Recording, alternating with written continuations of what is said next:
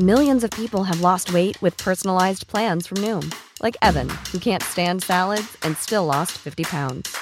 Salads, generally, for most people, are the easy button, right? For me, that wasn't an option. I never really was a salad guy. That's just not who I am. But Noom worked for me. Get your personalized plan today at Noom.com. Real Noom user compensated to provide their story. In four weeks, the typical Noom user can expect to lose one to two pounds per week. Individual results may vary. When you're ready to pop the question, the last thing you want to do is second guess the ring. At Bluenile.com, you can design a one of a kind ring with the ease and convenience of shopping online. Choose your diamond and setting. When you find the one, you'll get it delivered right to your door. Go to Bluenile.com and use promo code LISTEN to get $50 off your purchase of $500 or more. That's code LISTEN at Bluenile.com for $50 off your purchase. Bluenile.com code LISTEN. I'm Giles Bidder, and I produced Creeper, the story of sex, death, and the infinite void. As you already know, this podcast documentary contains a story about a case of extreme mental illness. If you're going through a hard time or know someone who is, I've collected some information at mightymoonmedia.com. That's my production company.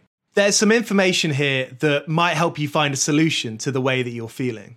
Because at some point in all of our lives, we're going to have our own experiences, whether it's on a personal level or people around us. So I think it's vital that we can inform each other on how to move forward positively. Thank you very much for listening. I might be remembering this wrong. Like after the event happened and like after hospital and stuff, I, don't know how, but my mind sort of blocked it all out. So I'm pro- the, my memory is probably a little bit blurry here, but I was raging like I was shouting, I was swearing, I was saying I was going to burn the church down. I felt like he really felt like I was betraying him. He was still screaming to me as they closed the door that I had to carry on his work, and now it was my turn to take over, and I had to do it for him as they closed the door on him.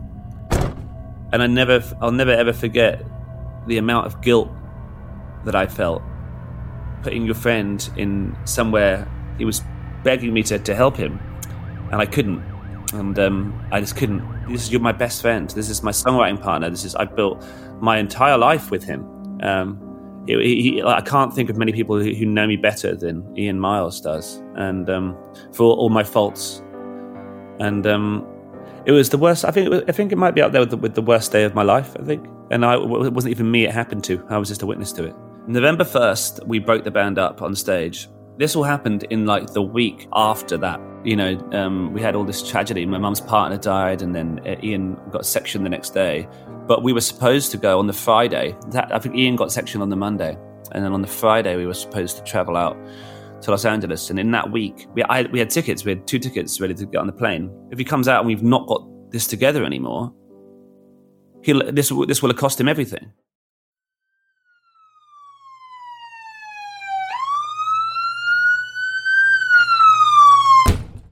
I can probably say now that I remember everything, and it feels weird because it feels like a dream. You know, like a really, really uh, vivid dream. That's why it feels like right now talking about it just feels like I'm talking about a movie. You know, like it doesn't it doesn't feel like I'm talking about myself. I can like detach myself from this whole story. They basically had to figure out whether I should or shouldn't go to hospital. Um, and they have different psychiatrists come in so they can sort of um, put all the results together and see what the average um, opinion is. And yeah, I guess I guess that was it. Like, I got picked up in a van that felt like a like a prison transportation van. It was horrible, and I had like security guards with me. Um, and then we drove, and the nearest hospital they found a bed at was in in Brighton, like on the outskirts of Brighton. I went into hospital and they they did all like the standard procedure. They took all the strings out of my trousers, they took my shoelaces like just in case I was planning on hurting myself, which at that point was like the last thing on my mind. So yeah, I got got to hospital, they did that, took my shoes, took my strings. Um and that was it really like I got there, I was super like super high still, like I was super manic um, and they just did what you expect. Like they uh, sedated me, they gave me a bunch of drugs, Um, which I will say was the right thing to do. Like that wasn't um, like it, it it wasn't what I wanted at the time, obviously, but it was the right thing to do. Um, because it calmed me down. It got me. It finally got me to bed. Like I had had minimal sleep for a long time, which obviously fed into it. Hospital was really interesting, to be honest. Um, for the first week, maybe two weeks, I was like, I was convinced that the people that like so there were some nights where I I would just sit up with some of the other patients and we would talk until like three o'clock in the morning because there wasn't any curfew. Like you could, to a certain extent, you could do what you wanted. And I remember sitting up till like three o'clock in the morning talking to these guys, and I was like, "Fuck me, these guys are geniuses." Like one guy was talking about like computer science and he was talking about how he's invented a new way that computers are going to work and interact with the world around us and i was like holy shit like why is this guy in here? Like he should be funded by the government to make these like virtual reality computers. I was convinced of that for so long. I was like jesus they they're locking up the wrong people as i came round like as as they got the right cocktail of medications and i got enough sleep and i was um doing other therapeutic exercises like painting. Like painting was a huge thing for me. As I came round, I was like, oh, actually, no. What I thought was genius was actually um, delusions. I talked to them like a couple weeks in, and it was just gibberish. Like I couldn't make sense of what they were saying. Their words weren't even linking together, and I just couldn't. I couldn't believe that I thought let alone like hear their words and make sentences out of them and believe what they were saying at the same time. Sleeping well, being in a routine, staying balanced, like it's it's crazy how that stuff makes such a difference. Like sleeping well, routine, eating well, um, and not drinking. When me and Will were in LA, we were drinking like uh, to like loosen loosen us up. Like there would be parts of the recording where we'd be a bit tense and not be able to get in, get into the pocket of the song. But that, yeah, that turned into us getting into the studio and drinking like straight away. Um, so yeah, me and Will carried on. Scotch it was like non-stop. Um, so yeah, snapping out of that, um, snapping out of the drinking habit was really important as well. Um, forced into sobriety was definitely a good thing for me. What you have to understand about Ian Miles and and my relationship was that um, we were kind of always in this shit. Like we were always, for, for for lack of a better word, we were always just playing to nobody. We never had very stable jobs.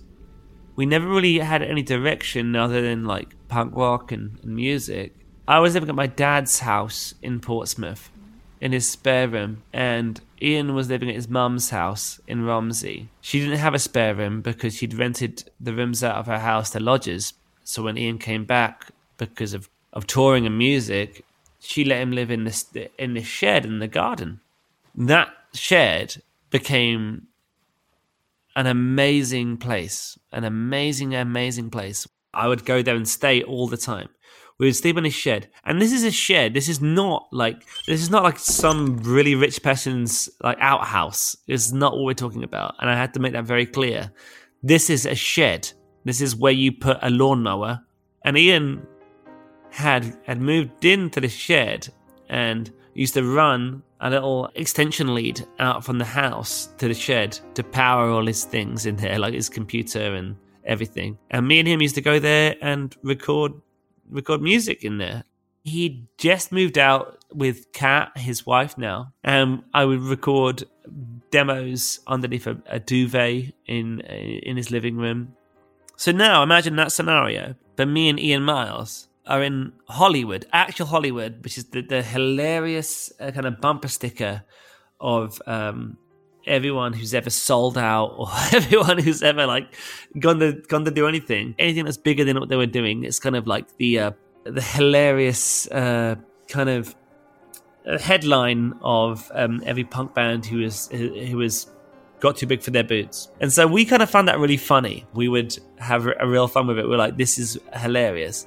In the Holiday Inn we were staying downstairs, there was uh there was a room that they, they called the casting call, and uh, it was like a it would be karaoke. It would be all these different things every day. And so me and Ian, on most of the, our first trip over there, wouldn't even venture out into the into the city. We just go down to the casting call and sit there and drink and kind of soak up the people that would come. There was a man who came dressed as Bono every time. Ian was outside once and saw him get out of a car and said, "The rock star has arrived."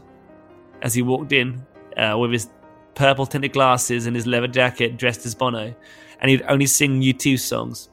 I mean, with Ian, Ian's a really interesting guy. I mean, he's Ian's always. I guess you get used to Ian, but I mean, if you didn't know him for the first time and you see this kid sitting in a corner, like flicking matches, like he, you'd think he's a pretty strange dude anyway. But I mean, that's just Ian, and, and you get very used to it.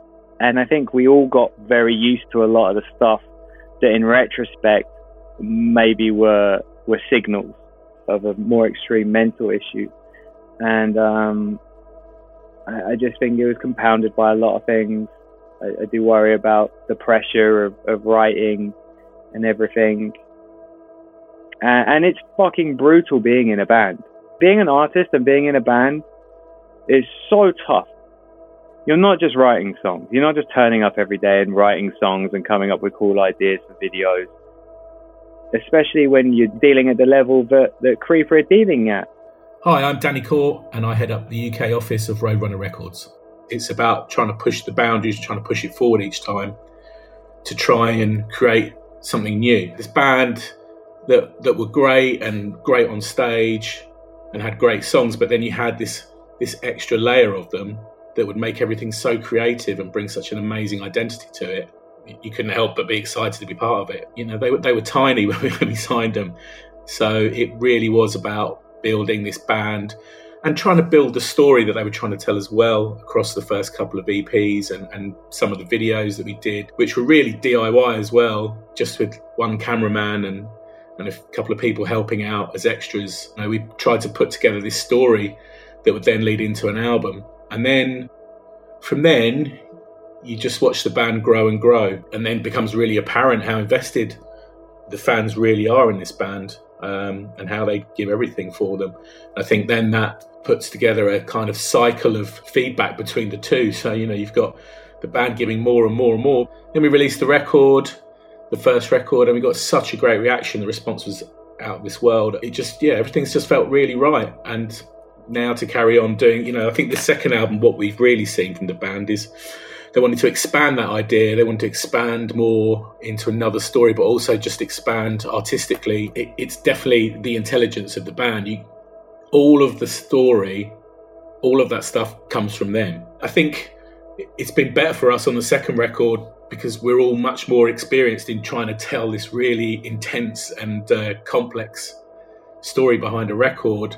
You can't est- underestimate how intelligent they are as a band in terms of their storytelling but also how that ties in with the record and with their music. And I, I think that's can never lose sight of the fact that we signed a band because they, they make a great or they've made great records, you know, and they, they had great songs. And I don't think you would just sign a band because, oh, we've got this really great story and, and, and marketing idea. If the songs aren't really great to go with it, I think it has to be a combination of both. And we're just lucky that they uniquely have both of those together. There's money involved too and and you've got to deal with some real pressures.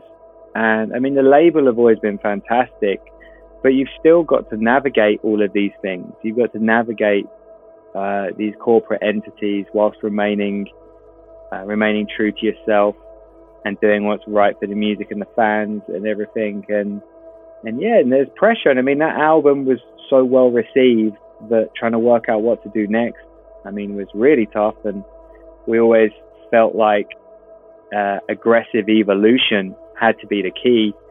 I mean, that's always the thing with Creeper. It's like, what did we do this time? Well, next time we're going to do the absolute opposite. Will and Ian were out here scoping out producers for the new record, right? And we're here on a total covert operation. They hadn't told anyone they were here. The problem being, I live just off of Hollywood Boulevard and walked around the corner with my wife to go to the Mexican food place and bumped into Will and Ian on Hollywood Boulevard. So we arranged to meet later that night and um, we stayed in the bar until closing and then went to another bar over the road that weren't even serving. We just wanted to stay out a bit longer. Um, and that set the tone for some of our nights out. But the thing is mood and circumstance would change but chaos would remain.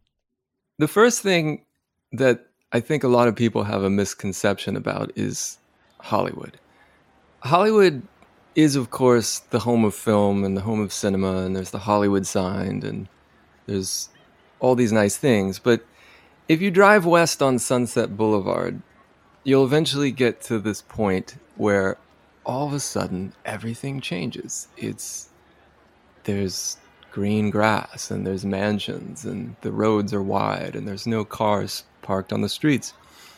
That's Beverly Hills. That's the nice stuff. That's where, you know, all the wealth exists.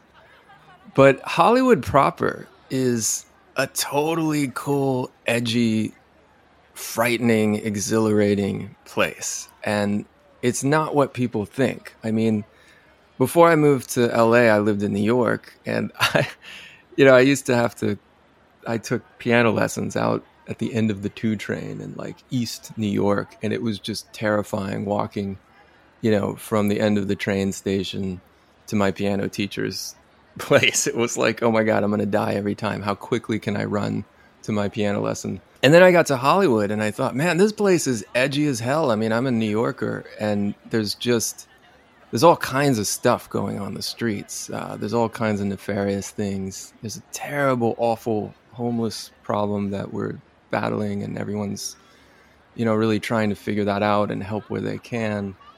Um, and then there's just sort of this underworld aspect of uh, hollywood which generally i try to you know not participate in at all. Uh, but you know of course will gould and creeper just you know are, are magnetized to that sort of thing. That moment was like the hardest moment for me because I obviously couldn't go when I was in hospital because I was locked in a hospital. I had people were checking on me every half an hour to make sure that I wasn't trying to get out. Um, but yeah, and then I was I was uh, I was discharged from hospital, and in my mind that meant like everything's okay, like I can go back to work. Hell yeah, we got a trip in LA coming up uh, in like three weeks. It's going to go over. Everything's going to be back to normal. We're going to crack on. But then um, there was like a unanimous decision for me to not go over because it was too soon, and uh, people wanted to put my health first. Um, and I understand. Like I totally understand now, but it was like uh, like Kat, Will, and Ian. I guess they're like the deciding factors here and none of them thought that I was quite ready yet. Uh, uh, considering that environment over there, you know, like that, because that's a big thing with bipolar as well. Like flying and changing uh, time zones is uh, often considered a trigger. And uh, I mean, beforehand, I was flying back and well, me and Will were flying back and forth to LA like all the time. So unanimously, everybody came to the, the decision that it, it wasn't right for me to go over at that point. Yeah, and I was furious. I was really, really pissed off because I already felt like I had missed out on so much. And, uh, but then it happened again. Like, there was another trip to LA, and, uh, there was another vote that I shouldn't go again.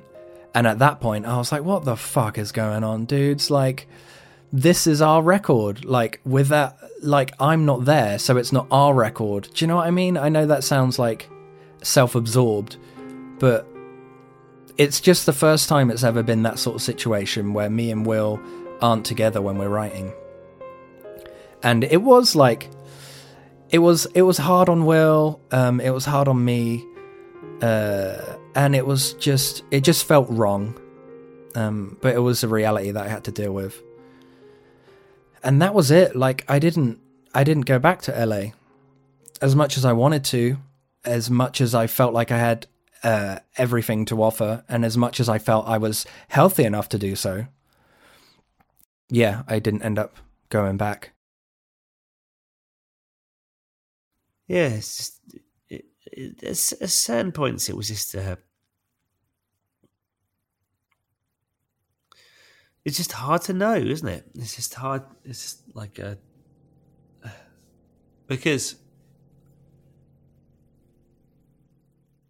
it's hard to know what you'd want if you were in that situation, isn't it? You know, and um, the hardest thing about this album was for me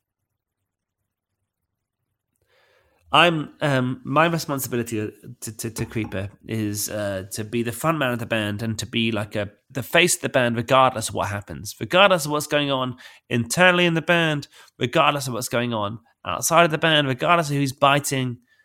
My responsibility is to is to be in character and to be fearless and to be at the front. That's my job. My, my, my job is that, and I like to think that like um, like a like an uh, an awful lot of the time I'm I, I'm good at it. Um, uh, I like to think of it like um, like the Undertaker in, in in professional wrestling. You know, like how he uh, kept his character and kept his cool the entire time, so he never never expelled emotion publicly ever.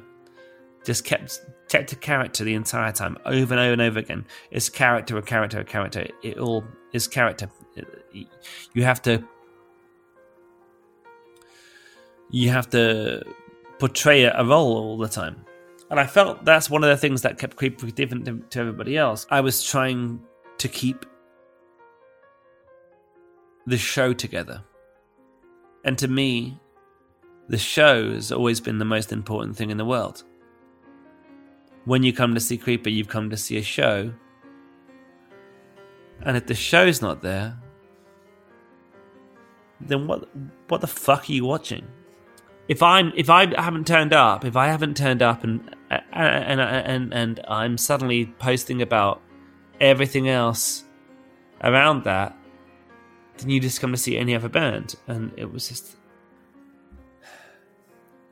it's very difficult when um, to know what to do and to where to take it when um, when my partner got ill. It made me want to stop. I really wanted to stop um, a few times, but I was. Um,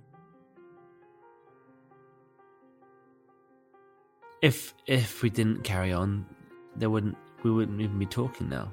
We're, like like like uh, me me and you and um, there wouldn't even be a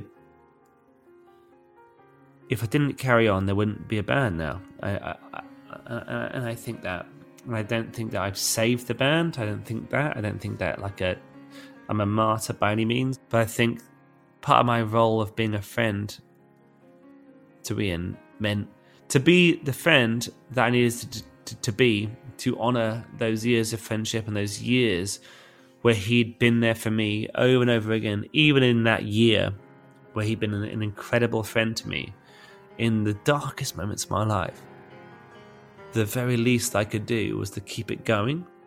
He just had so much on his mind. Um, he he had he he was carrying all of the guilt of Ian. He blamed himself for everything that happened to Ian. So he felt like he pressured him too much and they worked too hard on Creeper, and, and he carried that. Um, he also felt guilty about being there and carrying on at times. Um, as well as that, he was obviously trying to console his mum, who was who was at home still, and help her through everything that she was going through. And then and then everything in his own life too. He worked really hard. Like so, when we were, it was that trip. So I went out. I went out pretty early on because uh, I felt like Will needed somebody there with him. So I went and stayed with him in the Airbnb, and um, and I mean every day we we we talk to Ian, and um, he'd be like, "Oh, okay, this, this conversation's going okay. Like, he's, he's, he seems like he's getting better." And then he would just hit you with some curveball, and uh, and I mean, I hate to say it, but like some of it, it, it was pretty funny because it's so absurd, and and it really is that cliche. Like you just didn't know whether to laugh or cry, and you kind of you kind of had to laugh about it a bit, or you you just would have you wouldn't have functioned. You would have just broken down. I mean, it it was so heavy. Um, you kind of had to you had to just keep being positive and stuff. And, um, but I remember we bought we were in a mall somewhere, and um, we bought Will a toy. Like a, it was a rollout toy piano, so he could play it in the flat, the Airbnb, whenever uh, whenever the muse took him. And uh, we did try. We had Ian Miles on an iPhone FaceTiming with a guitar in in the hospital, and and then Will was wrapped up in his duvet playing this bizarre little child's piano, and he was tr- he was trying to engage with Ian and and trying to trying to get something to work and trying to make him feel a part of the process. Uh, and it, obviously it was very difficult. I mean, the, the reality is you can put Will in a studio and he's going to come out with something. He's going to come out with something that's absolutely phenomenal, and he'll do it every day, whether or not. When it comes to 11 o'clock at night and you're sitting in a bar reviewing what's happened that day, whether or not he then decides he likes it or not is a different thing altogether. I mean, there is a there, there are 30, 40 songs for this record, easily. Um, it was never about there not being material. It was just whether the material felt right for this record, and then did it fit with everything else. And he just sit at a piano in this wonderfully atmospheric studio in Hollywood, and he just keep writing ballads. But he was the one who didn't want them the most, um, but he just kept churning them out. It was just all that kept coming out every time he got into the studio, and, and he knew that there's a certain uh, punk rock energy in Creeper, and, and it's in its roots and its its core DNA, and he needed that, and he knew the fans needed that, and the record needed it. I mean, to me, it seemed like a pretty easy solution. Um, but I think he was just he was struggling to find that hook.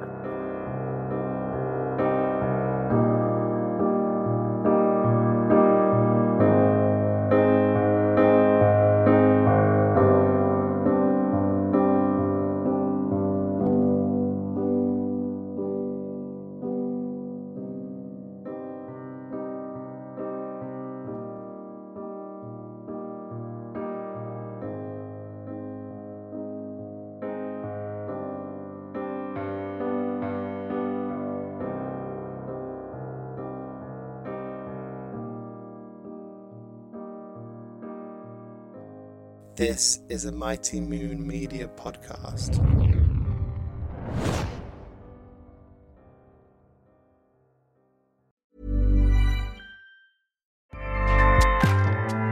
ACAST powers the world's best podcasts. Here's a show that we recommend.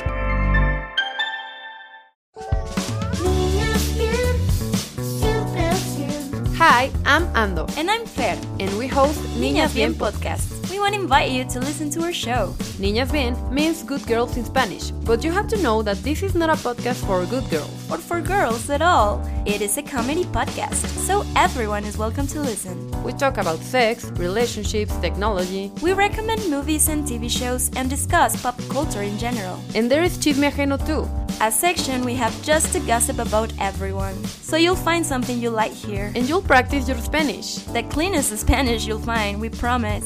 And if you already hablas español, vamos, a ser tus, tus nuevas, nuevas amigas. amigas. We'll be your friends for the non Spanish speakers. New episodes every Monday and Thursday.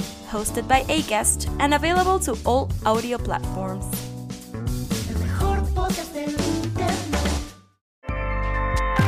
ACAST helps creators launch, grow, and monetize their podcasts everywhere. ACAST.com.